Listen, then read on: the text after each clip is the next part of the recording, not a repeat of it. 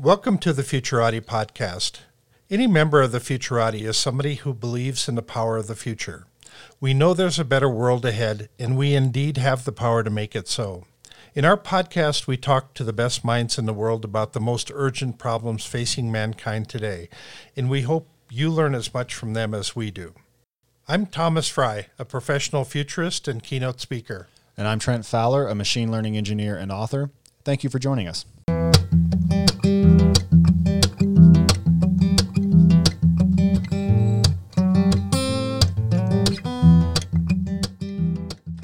All right, everybody. Thank you for joining us on the Futurati podcast. Today we're interviewing Michał Stęchły, who is a Polish software engineer now working with Zapata on their quantum computing platform. Michał, thanks for being with us today. My pleasure. Thanks for having me. So for the most part, your work consists of building software tools that let other people access quantum hardware. Tell us about what that process is like.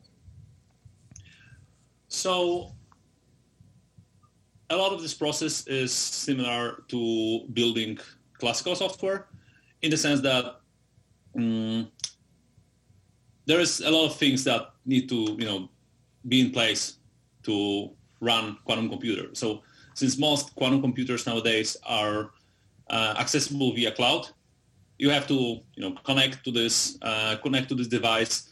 You have to figure out how the API works. Um, you have to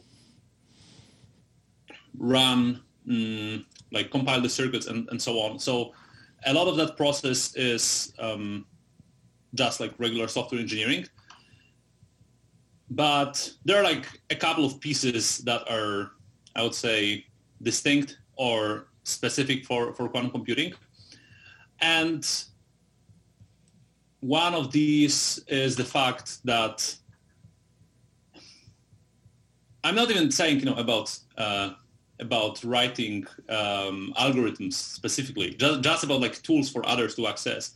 So one of the issues that we have in quantum computing is that it's such a new field that oftentimes the libraries change very fast. So you know all the all the software packages that like other vendors are producing are changing. So you have to adapt very fast to that. And it requires continuous maintenance and continuous work to, to keep everything up to date. So that's that's definitely one thing. Um, the other thing is that we don't have as a field, we don't have um, worked out all the useful abstractions yet. So if you are working on, quant- on quantum circuits, you usually work at very low level. And one thing is that we don't have good enough abstractions Another thing is that simply um, the hardware is so, you know, like so crude nowadays that you need to have control over. You cannot afford to make mistakes even on the lowest level.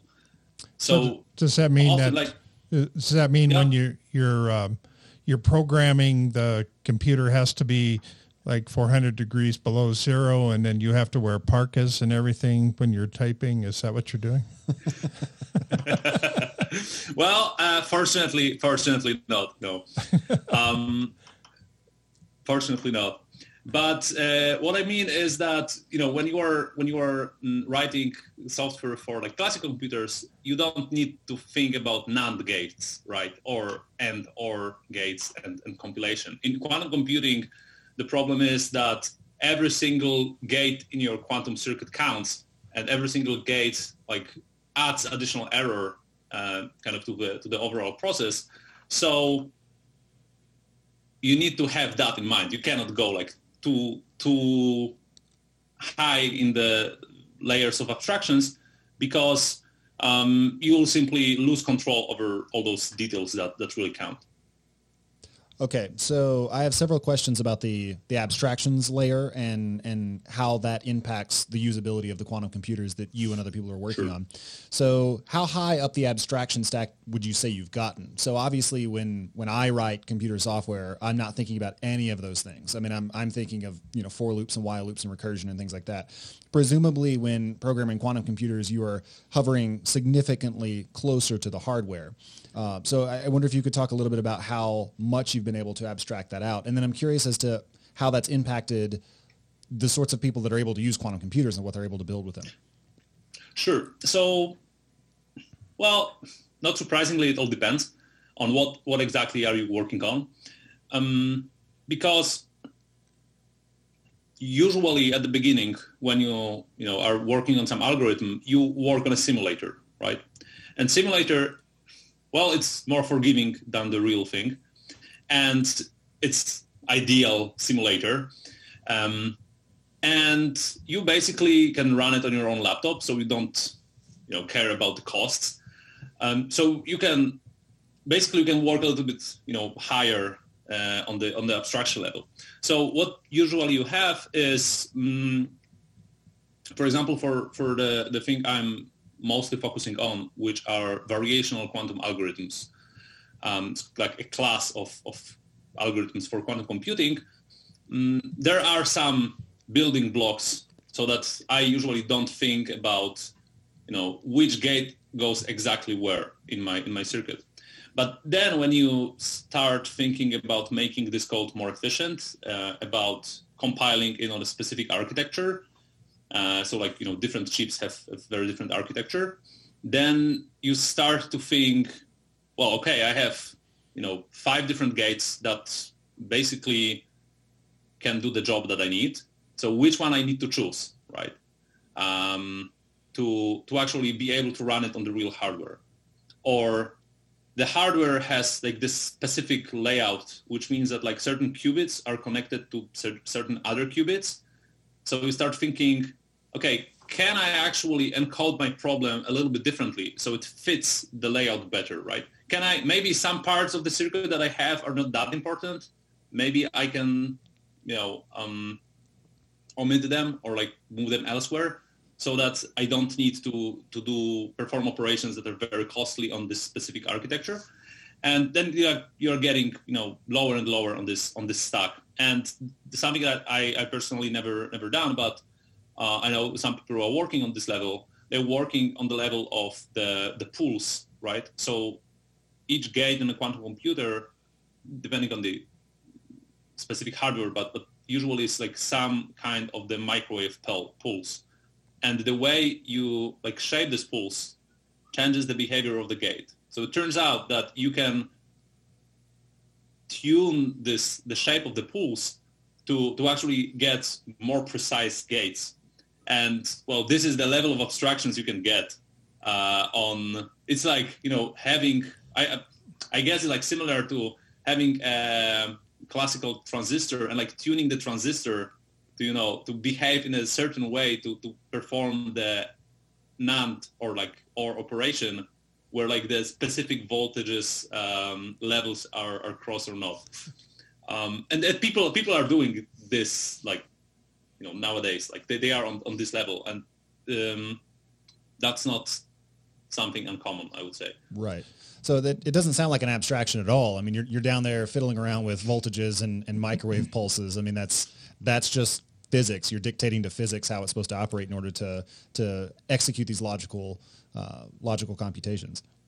Yes, but for example, I, I never did that, right? I, I can I, I operate like higher on the abstraction layer, so I I usually um, I usually work on those uh, higher level building blocks of, of kind of variational algorithms. So instead of working on specific gates and like putting those gates in the circuit one by one, uh, I more often like use layers of gates. So I know that like now I apply, you know, X gate on every qubit, and then I apply like CNOT gates on like every pair of qubits, and then something else happens. So it's well, it's still pretty low level, but uh, well, at, at, least a little bit high, like much higher, I guess, than the microwave pulses. At, at the level of a gate, yeah. So yeah. Um, I wanted to ask you a little bit about the stage that we're in on quantum computing, because I mean, people have been working on this for quite a while, but it's it would seem like an analogy here is that we're still at the kind of the mainframe computing level, and uh, maybe 20 years from now we get to the personal quantum computers and then we start over with the home brew clubs and stuff like that. To people have their own quantum computers in their basements, and uh, is that a possibility? Or so uh, there, are, I would say like for to, to what you said, like there are two fundamental reasons why it probably won't happen and why our perspective and comparisons with the kind of classical computing might be a little bit off. So the first reason is uh, the personal quantum computers might not happen because, well, first, for most quantum computing architectures, we will probably not be able to escape this like almost zero Kelvin cooling equipment. And um, I don't think you want to have this kind of refrigerators in your basement. okay. Um, and that's like one thing, but the other thing that quantum computings are much less universal in what, what they can do than uh, classical computers. I mean, you, there are people writing uh, games using quantum computers uh, and things like this, but for like a kind of regular person, they might not have enough appeal because you know not everyone is interested in solving optimization problems, in uh, solving quantum chemistry problems, and so on. Um, and I think like people were able to do like kind of much more mundane things with regular computers in the in the early days. Though I wasn't there, so I might be off here. And the second reason is uh, that actually we have classical computers to help us build quantum computers. And this is something that also might like skew the timelines and you know make this progress faster mm, because well we have very very powerful tool at our hands right now. Um, though maybe the engineering and scientific challenges are even bigger than they were. So it's like you know hard to say. Yeah, well, I'll, I'll make the analogy that um, we, we're actually getting to a point where we have backyard nuclear power plants as well. So that that's something we never thought we would want to have uh, in our backyard either. So yeah, that's true. But I, I, haven't, I don't have one in my backyard. So, you know, hard, oh, hard yeah. to say. Yeah. Something else that I've been kind of wondering about with respect to the proliferation of quantum computers and the possibility of a personal quantum computer is, is the way the economics is different this time around. So I think there are at least two major respects in which this is the case. The first is that we have cloud computing these days. And so it's not necessary for you to have a quantum computer in your basement, notwithstanding the temperature problems, because you can just have an API call out to AWS Braket or I, I think Zapata's is called Oracle. Is that right? Orquestra. Orquestra. Orquestra. Okay. Yeah. Orquestra. And then also you've got you've got economic competition from the saturation of classical personal computers, which are everywhere now. And so a personal quantum computer would need to be much, much better for the specific applications that you are wanting to interact with for it to be worth developing a personal quantum computer. Uh, so I just don't, I don't know that the market is there. And I was wondering if you'd comment on that. So I don't think there is, but um, it doesn't really mean anything in the sense that it was probably really hard for people, you know, developing computers in the like I don't know, like 50s, 60s, to to imagine like how you can use these machines for kind of personal use. And uh, there are some people that probably could imagine these things that we are doing with computers now, but, but uh, most of them probably had hard time doing that. And I think the same applies to quantum computers. That like I don't see what you could, what like a person who is not, you know, uh, kind of super interested in like science would do with such device. But this doesn't mean that someone wouldn't find this out in like a couple of years. So as I said, like for example, some people are, are playing with quantum computers to make computer games. So there are like I, have I've heard about one guy who use quantum computer to generate randomly levels on like some some game map or something that. like this. So it's pretty cool stuff to do. So if some people might be interested in that, uh, that's for sure. But yeah, I, I, don't think it will happen at least in the next ten years. Uh, probably the cost would be uh, you know too too high, and the, the access might be a little bit scarce. Okay, so you've said that uh, when you've had the chance to do research, you tend to focus on what are called variational quantum algorithms, and you've described these as being hybrid classical quantum algorithms. So let's start with you just saying a few words about what that means. So, how is it that an algorithm can be hybrid classical quantum? Are parts of it quantum and parts of it classical, or do they interface in some way? Sure. So there are many different ways uh, that this can happen, and to be honest, uh, I think most of the quantum algorithms are in some way hybrid, uh, at least for the sake of the fact that you, you have to put some kind of data on the quantum computer, and you don't do that kind of by hand and by like manual switching, you know, some like pushing some buttons on the computer. You do that using software. Uh, but in this case, um, the the hybrid element is that in variational quantum algorithms, we use quantum computers to create, to compute some quantum state. And this quantum state usually has some information about the, for example, quantum system we want to simulate. So, for example, um, out of this, we, we want to find the minimum energy of like some configuration of a molecule. in such case, we kind of try to simulate this molecule on a quantum chip. And when we read out from the quantum chip what's the, the state of it, what's the quantum state, we can calculate energy out of that. And this is the, the, the part that quantum computer is doing. And the reason why we are doing it on quantum computer is that simulating molecules is very hard on a classical one, but much like easier on, on a quantum computer. So this is the only thing that we are doing on a quantum computer. Then when we actually got the energy from the um, quantum computer or like the, the cost function value that we that we wanted, uh, then we use classical optimizers to modify the parameters of the quantum circuit. So we basically say, okay, let's change this parameter in this gate, that parameter on the other gate, and let's try again to produce even better approximation of the you know state of the molecule that we wanted.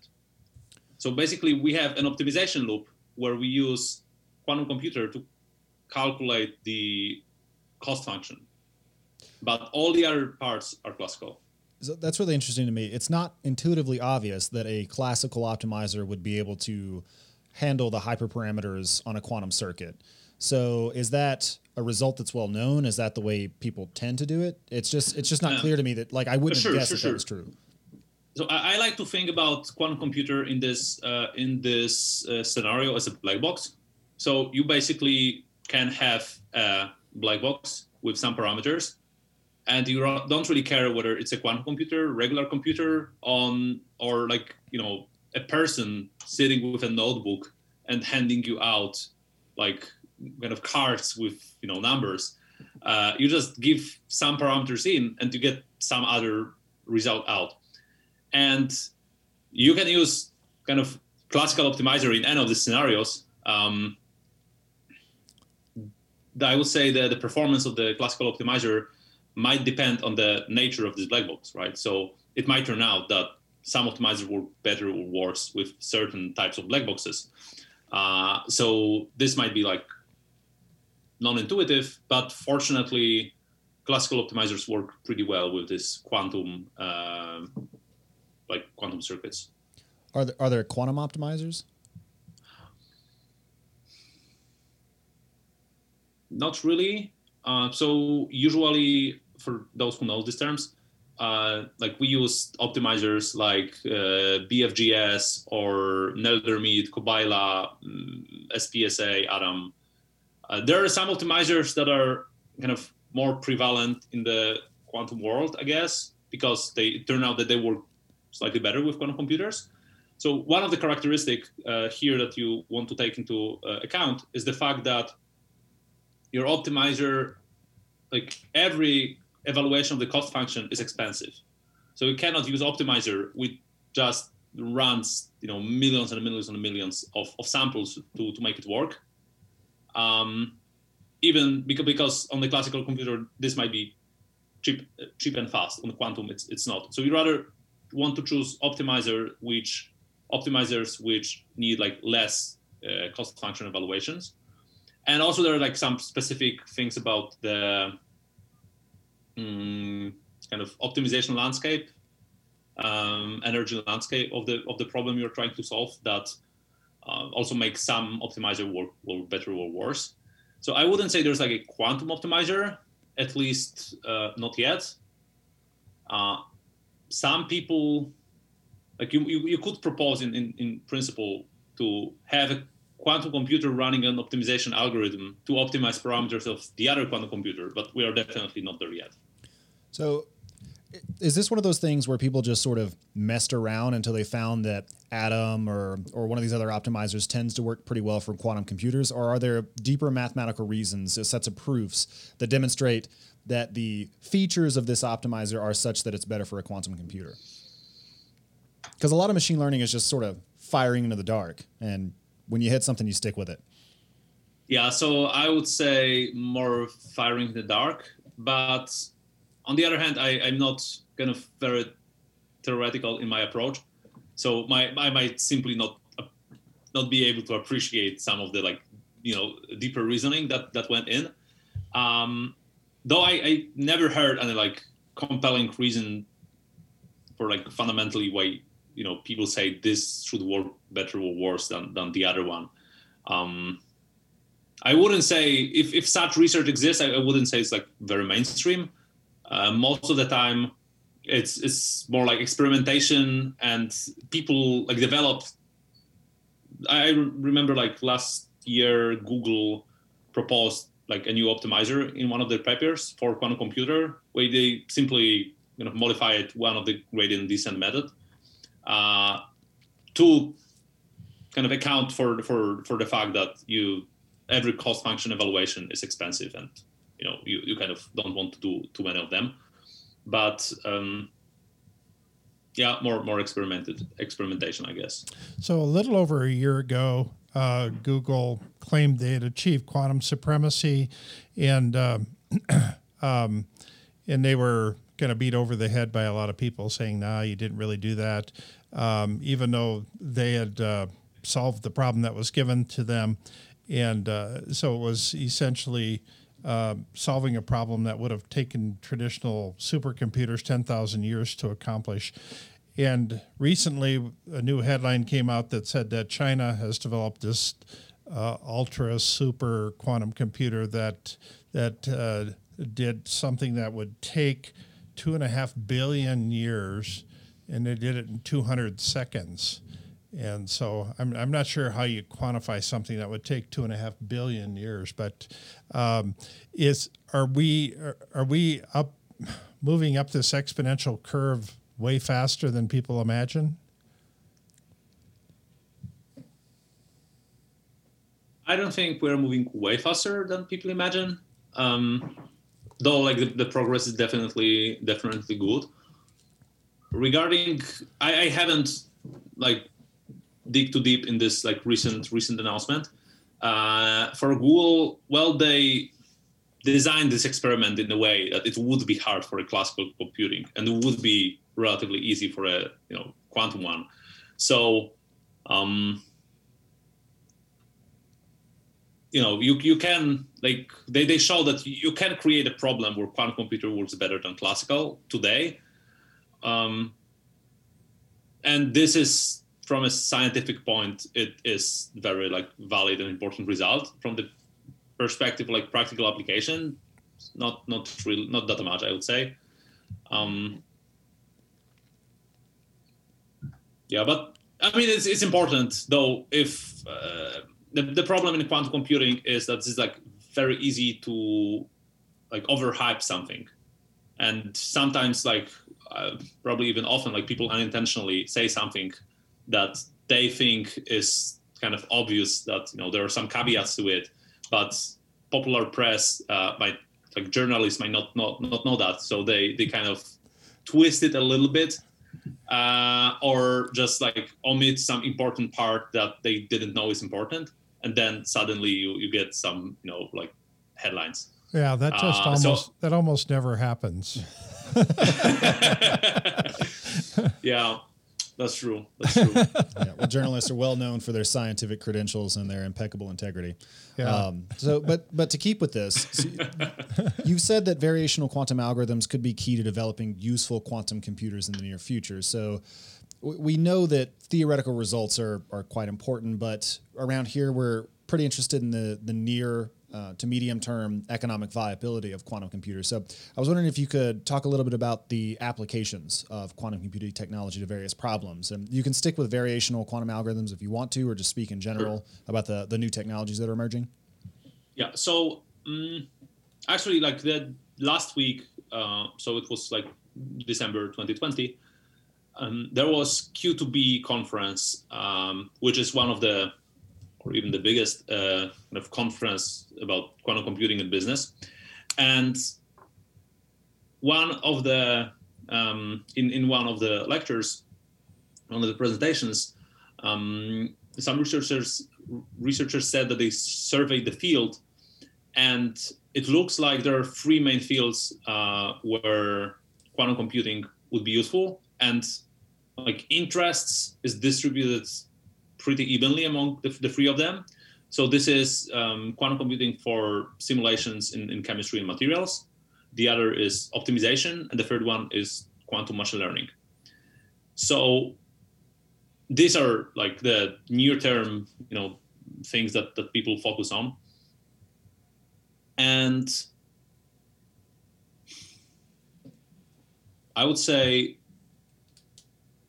that for quantum there, there's a lot of research going on uh, in different directions. It's it's really hard to say what would be you know like the, the first that brings any viability, uh, but there are probably some distinct features of the problems that would actually bring value to the market um, in the near term. So, so, so yeah. one, one of the ways we look at this is in terms of the killer app you know the the app that everybody has to download on their computer. So, um, uh, is there such a thing as a killer app out there for quantum computing? Um, it doesn't seem so yet. Uh, it seems that there is a lot of gradual progress that we'll be doing, and just you know like improving the results step by step. But it, it doesn't seem like there will be one thing that will like revo- revolutionize everything. Um, at least in the at least in the short term. In the long term, I, I imagine well, one thing, Shor's algorithm and like you know breaking RSA uh, looks like it might be a nominal killer app, uh, but um, the other things definitely might be from the, the chemistry simulation optimization. Mm, there are some reservations in the community about the optimization because the type of speed up that we can prove we can get from quantum computing are only quadratic, so like n squared, um, uh, and not exponential as in case of, of chemistry. But to be honest, this is like still open debate, um, like how useful the quantum computing would be in the end because as in machine learning, a lot of methods are heuristic and we don't have kind of proofs of the speed up. It turns out that neural networks are pretty, you know, good for a lot of tasks. And it might turn that with uh, variational quantum algorithms, they, they also don't have this like guaranteed speed up, but it might turn out that they, they actually uh, allow you to solve a lot of problems much faster than classical ones, um, even without, you know, provable speed ups. So I would say that in the next five, ten years, I would rather expect quantum computing to, to give like maybe five years. Uh, not sure about 10, 10 years. Uh, a lot can happen. But in five years, more like gradual speed ups to very specific problems that would require a lot of effort to just like map the problem from the classical space into into the you know quantum space and once we prove that this is possible, then it can kind of propagate and, and grow. An example I particularly like, and this is something I heard from my friends who are quantum chemists. Um, I, I, don't know the nitty gritty of this process, but basically the, the VQE, so one of the kind of most important variational algorithms, uh, we can use it to estimate the ground state energy of a molecule. And while ground state energy of the molecule by itself is not like extremely important, I mean, knowing the knowing like this single value won't allow you to um, uh, build anything like revolutionary. It actually is one of the first thing you kind of put into the huge computational pipeline when you are making simulations for for materials, molecules, and so on.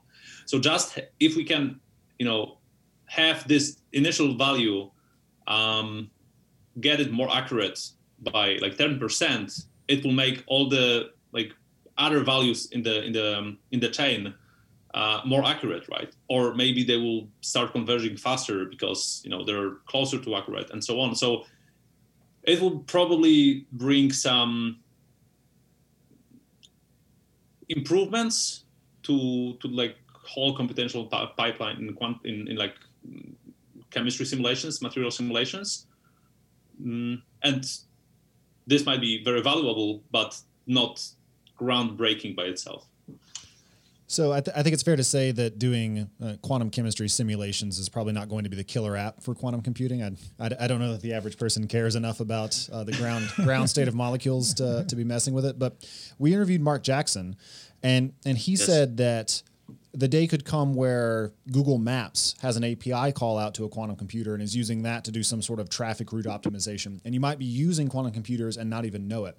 So I'm curious as to whether or not you have any sense of the kinds of problems for which a quantum computer is uniquely suited to solve. So, I mean, obviously, simulating a quantum mechanical system is, a, is sort of a give me, but outside of that, predicting the weather or optimizing, you know, portfolio parameters, do these things share any common features? So I would say that problems. Okay, so actually one there, there is one application that s- seems unreasonably promising to me uh, which is natural language processing. Right. So it again like this is from one of the talks that uh, from the recent conference but it seems that the language has some properties if you express it as like kind of mathematical model that resemble the quantum systems and actually, quantum computers might be pretty good at like processing natural language uh, for the reasons I, I, I, don't fully comprehend. But this is like, uh, I would say, very surprising that the first time I, I heard about it, I, I, thought, well, this sounds just like, uh, you know, like buzzwords uh, to me. But but it turns out that there's like some some deeper rationality why, why this might be true. Apart from that, usually the problems that quantum computers uh, would be particularly suited are the problems that have like small representation but very rich um, space of states in the sense that uh, combinatorial optimization problems are you know this this kind of problems right? Because even though you can express um, solution to, to to a problem in like several bits right, of several numbers, actually the number of configurations is really huge. And so this this problem is with like um, kind of narrow, you know, at the beginning and the end, but like very wide uh, in between. Uh, these are problems that probably will suit quantum computers uh, well. Yeah, um, I I often uh, do a lot of work on the autonomous transportation uh, space, and the the the idea of of actually managing a whole traffic system uh, with millions of cars around an entire country or multiple countries, and then making sure that the right cars are in the right place at the right time, um, figuring that we're going to have people who want the cheap vehicles and people that want the more expensive vehicles, and there's probably going to be like eight eight different grades in between, um, and then uh, making sure that they're uh, maintained properly, and they're they're they're checking all the sensors in the vehicles as as people are coming and going, and understanding all of the things that can possibly go wrong. It it seems like there are uh, truly a staggering number of variables involved in autonomous transportation. Um, is is that something that would lend itself better to uh, a, a, quantum world or traditional computing? So it probably won't land very well to quantum world, at least not in the foreseeable future, because there are so many variables.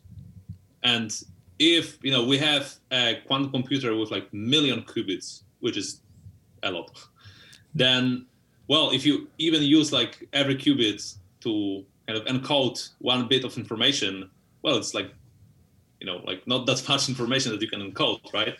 And um, people are working on ways to kind of get around this and uh, actually put like kind of push more data into quantum computers in different ways. But uh, this doesn't seem like a kind of good um, like good fit for quantum computer. But on the other hand, what seems like a better idea is are more like high level uh, problems, for example, of of design um, or like designing the whole system in the sense that it might turn out that the problems where you solve something once and you know even a like small increase in the quality of the, your solution leads to very like a, you know um, a lot of value uh, is a better right? So instead of solving traveling salesman per traveling salesman uh, problem you know every day every time you kind of make an api call to the google maps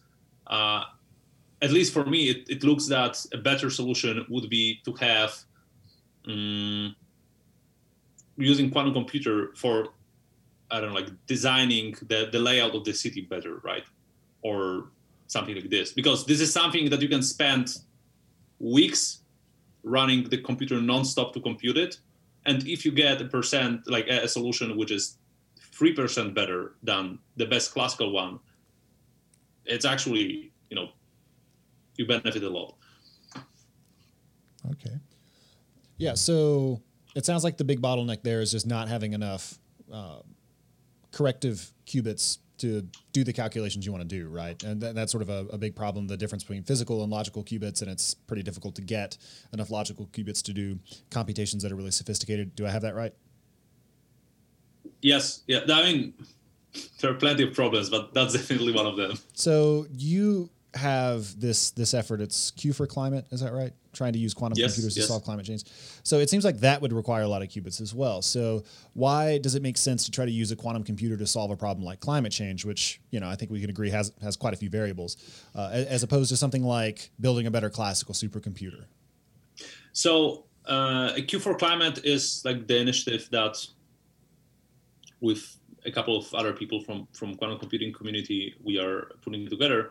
And our mm, our aim is to just you know do research and find places where quantum computing could actually help. Like so identify what are the kind of most useful cases where quantum computing could help solving uh, climate change in like one way or another so when we are like doing research, it turns out that actually, you know, some of the ideas uh, that one might initially have are not a good fit for quantum computers, right?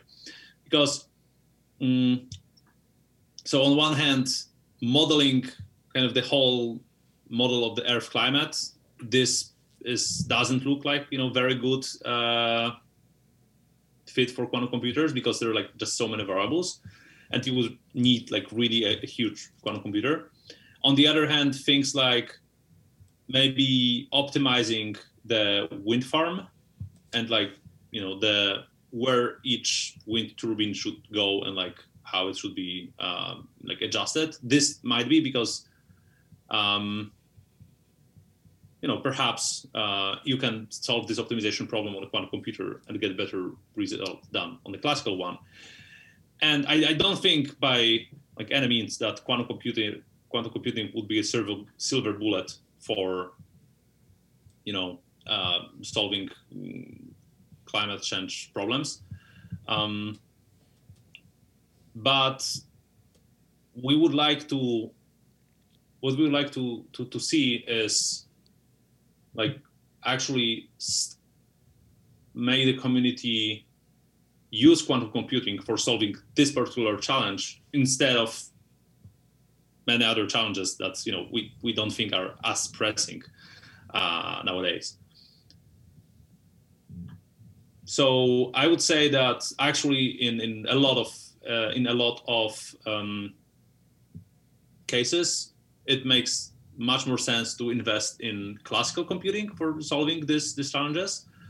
Um, but quantum computing is, I, I like think about it as this like enabling technology in some sense that it's hard to say when it's more mature. It's it's hard to see for us today what it will allow us to do and like what kind of you know possibilities it will unlock. Because just being able to you know simulating simulate like new materials or um so maybe or, or like improve the accuracy of uh, chemistry simulations. This might be like really uh, a transformative thing right? So two examples.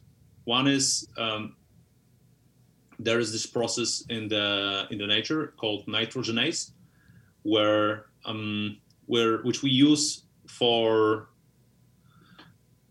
creating the how we call that? Um, fertilizers. And we know that in nature this process can occur at kind of regular temperature, regular pressure, but on the industrial scale, we're doing that we don't know how to do that in this, this uh, conditions. So we use a lot of you know very high temperature, very high pressure, and it eats actually a you know portion of like Earth's like energy output to just like kind of produce fertilizers.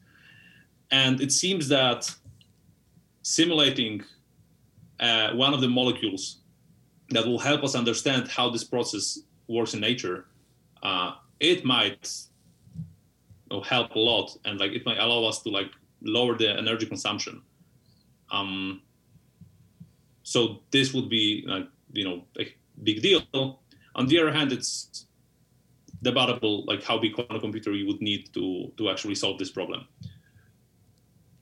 yeah so i think that that people tend to underestimate the impact of incremental changes it's easy to lose sight of what it would mean for chemistry simulations to be 15 or 20% better or to optimize the production of fertilizer such that it takes you know 20 or 30% less energy like what that would mean in terms of freed up calories and in terms of better production yeah. in terms of you know, like better yields all across the earth um, I, I was wondering if you could lay out some of the other areas that your research group has identified as as being good f- candidates for use uh, with quantum computers. So wind farm layout optimization. That's really cool. I, I never thought. I mean, my, my mind immediately just jumped to weather simulations. Right. That's that's just sort of the mm-hmm. obvious thing. But uh, what are some others that you've identified? Um, so I I wouldn't say any of any of this is uh, like definite. Um, we we try to be very careful about making any claims, and um, we you know we want to do very very like proper research first, and then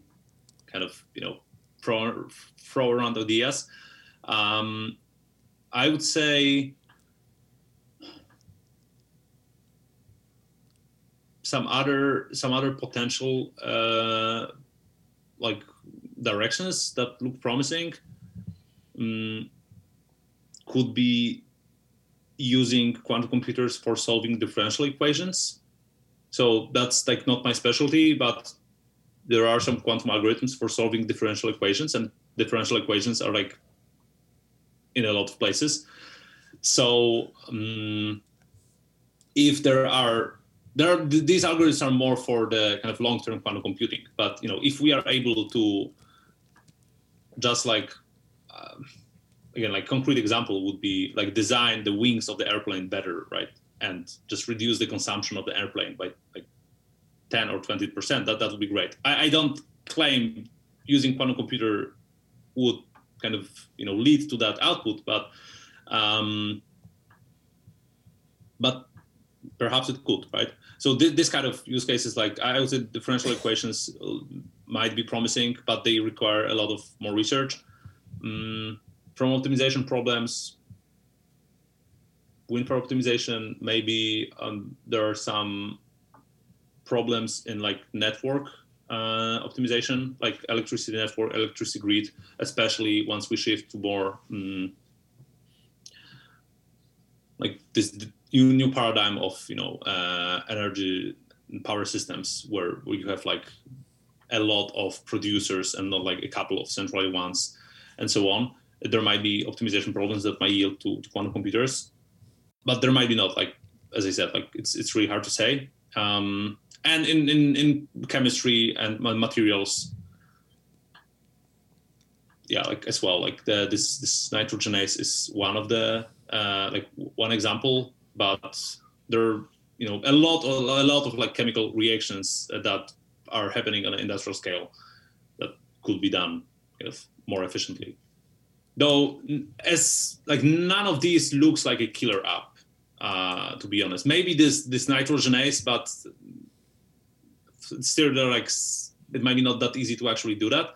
Uh, but I, I don't think right now there's like any single killer app that like quantum computer would like you know significantly um, help solving climate change in the next like five ten years maybe in 20 but that's like too far away in the future to, to really say yeah one of one of the discussion points we'd gotten into in the past was about mm-hmm. um, actually doing uh, purchase transactions with cryptocurrencies and, uh, and how the blocks in the blockchain have gotten too too big and too massive to make that convenient because it takes too long a time um, to to process process them. You go to a, a Walmart store or someplace and it it it becomes painful.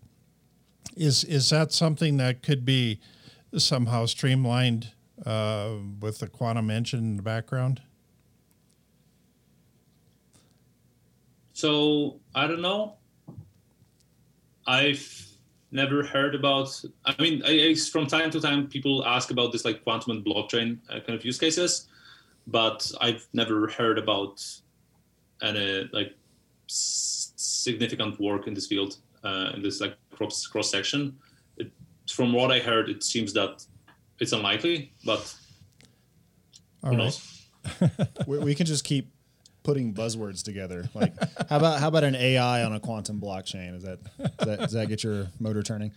Um, okay, so, so I wanted I wanted to ask you. So, like like me, you take the ethics of technology very seriously. And in the material you sent over for us to prepare for the interview, uh, you noted that you're interested in effective altruism. So I wanted to ask a couple of questions about that. And the first is, what's your framework for evaluating the benefit or harm of a technology? So it's, it's obviously very difficult to forecast how people will end up using it, but how do you sort of get purchase on that question and, and think through the ramifications of a new technology? So well, I, I, wouldn't claim I have like very rigid framework. And you know, whenever I see hmm, eh, interesting in technology, let's run it through a checklist and see you know how how promising or harmful it can be. Um, but and this this is something I, I, I try like kind of think, think a lot about um, and try to try to learn. But I would say that one thing are um, potential benefits definitely. Um, so you know like if this technology go like really well right can it um, benefit humanity in some tremendous way or in some moderate way right? So i don't know.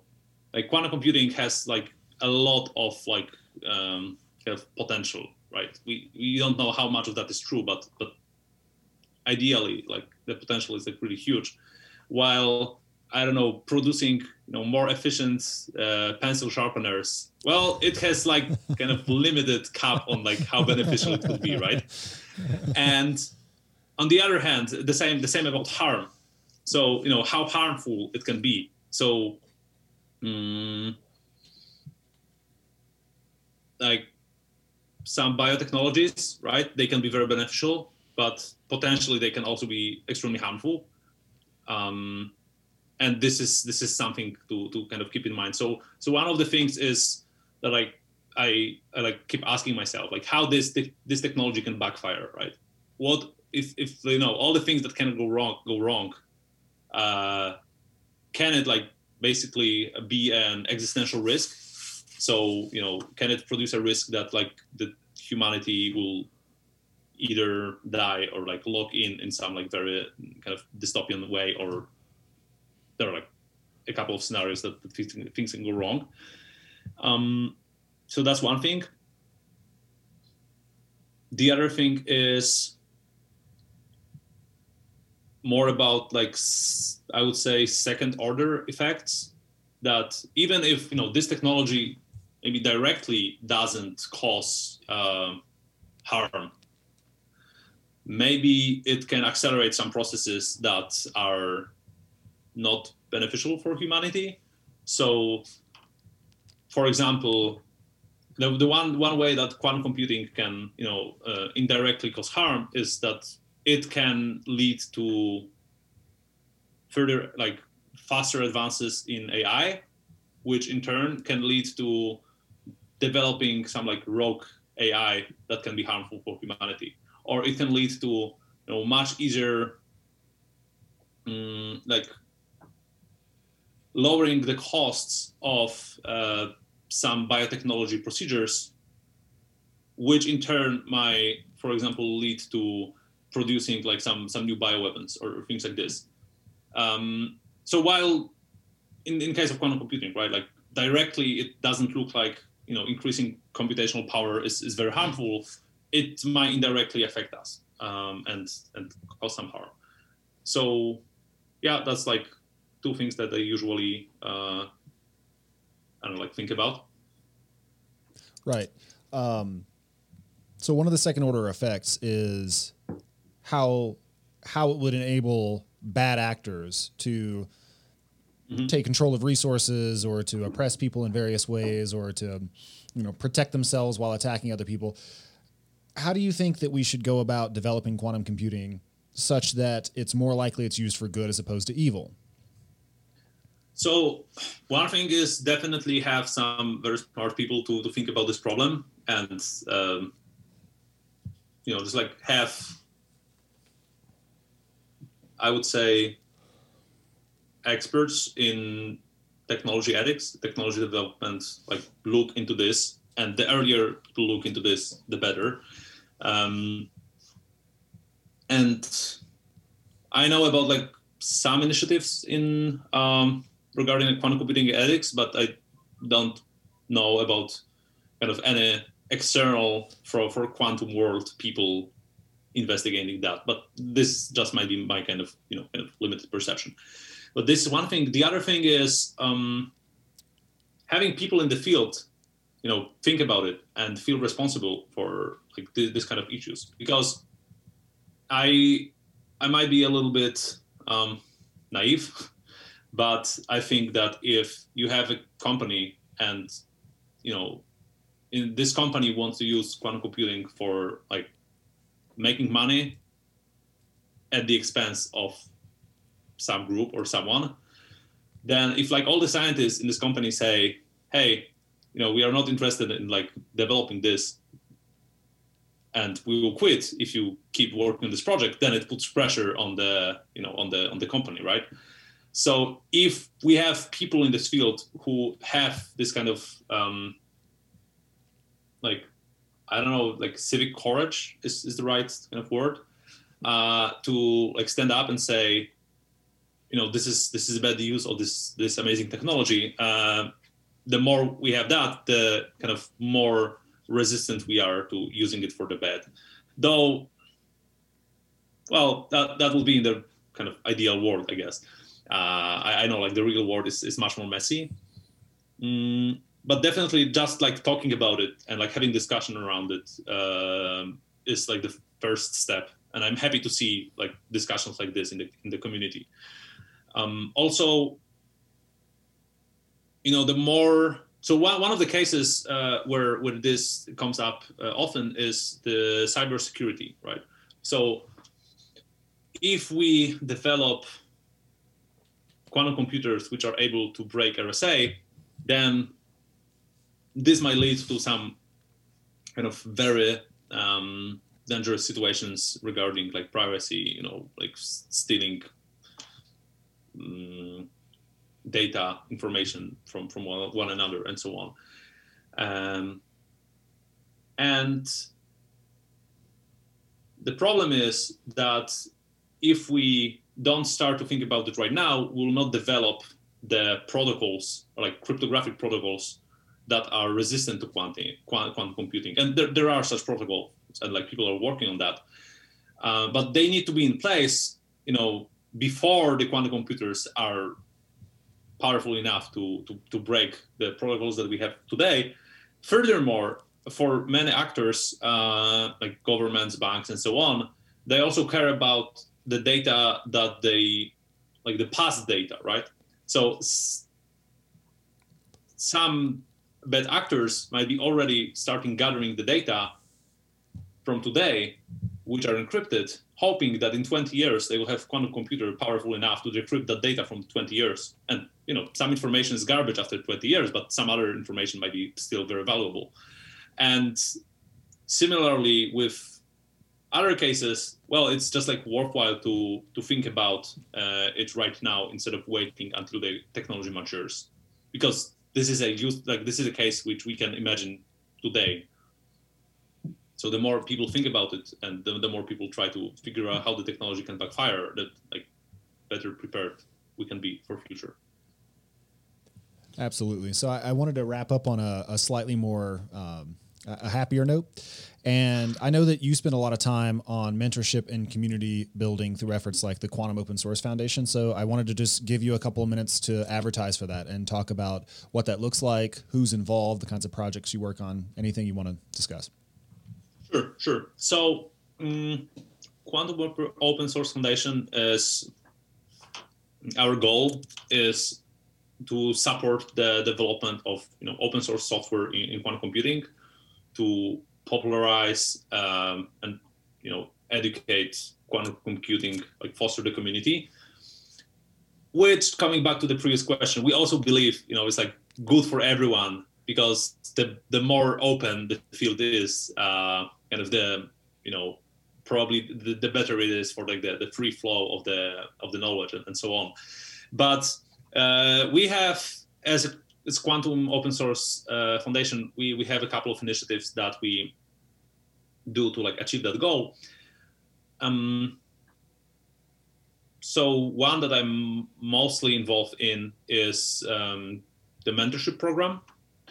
So the mentorship program is is the program where we have mentors who are professionals in the field or academics um, who are working with their mentees who are like interested in quantum computing want to you know they're like often they're students uh, software engineers who want to kind of learn more about the field and they work for three months on some quantum computing project in an open source manner. Um, so the benefit is like it benefits everyone right? So you know community gets some cool projects um, some contributions to to existing projects. Uh, the mentees, you know, really learn a lot in the process, and mentors also, um, you know, are happy to kind of give back what they know, and they also learn learn a lot when they when they um, teach other people. So this is the the project I'm um, like overseeing and like I'm working on uh, mostly at QSF.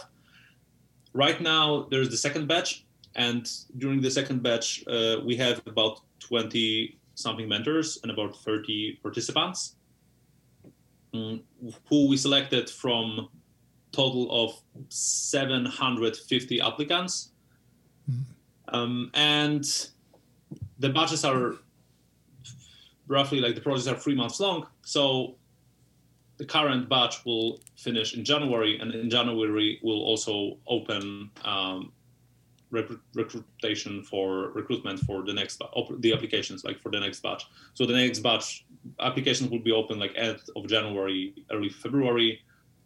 In the March, we want to start the, the third batch and like just introduce more people into the community and do some more cool projects. So that's what's happening at at QOSF. If anyone is interested, uh, go to www.qosf.org and there's like webpage about mentorship as well. So if somebody wants to get in touch with you, how do they do that? So I have a blog which is called Musty Thoughts, and you can find like all the information about me. Uh, you can learn more about quantum computing. Uh, there is my email there. Um, so I would recommend to just go there and, and, find me, or Twitter, LinkedIn. That's also always a good option. All right. Well, fan- fantastic. Thanks so much, Michał. Thank you for having me. Have a nice Thanks. afternoon. This podcast is a part of the C Suite Radio Network. For more top business podcasts, visit c-suiteradio.com.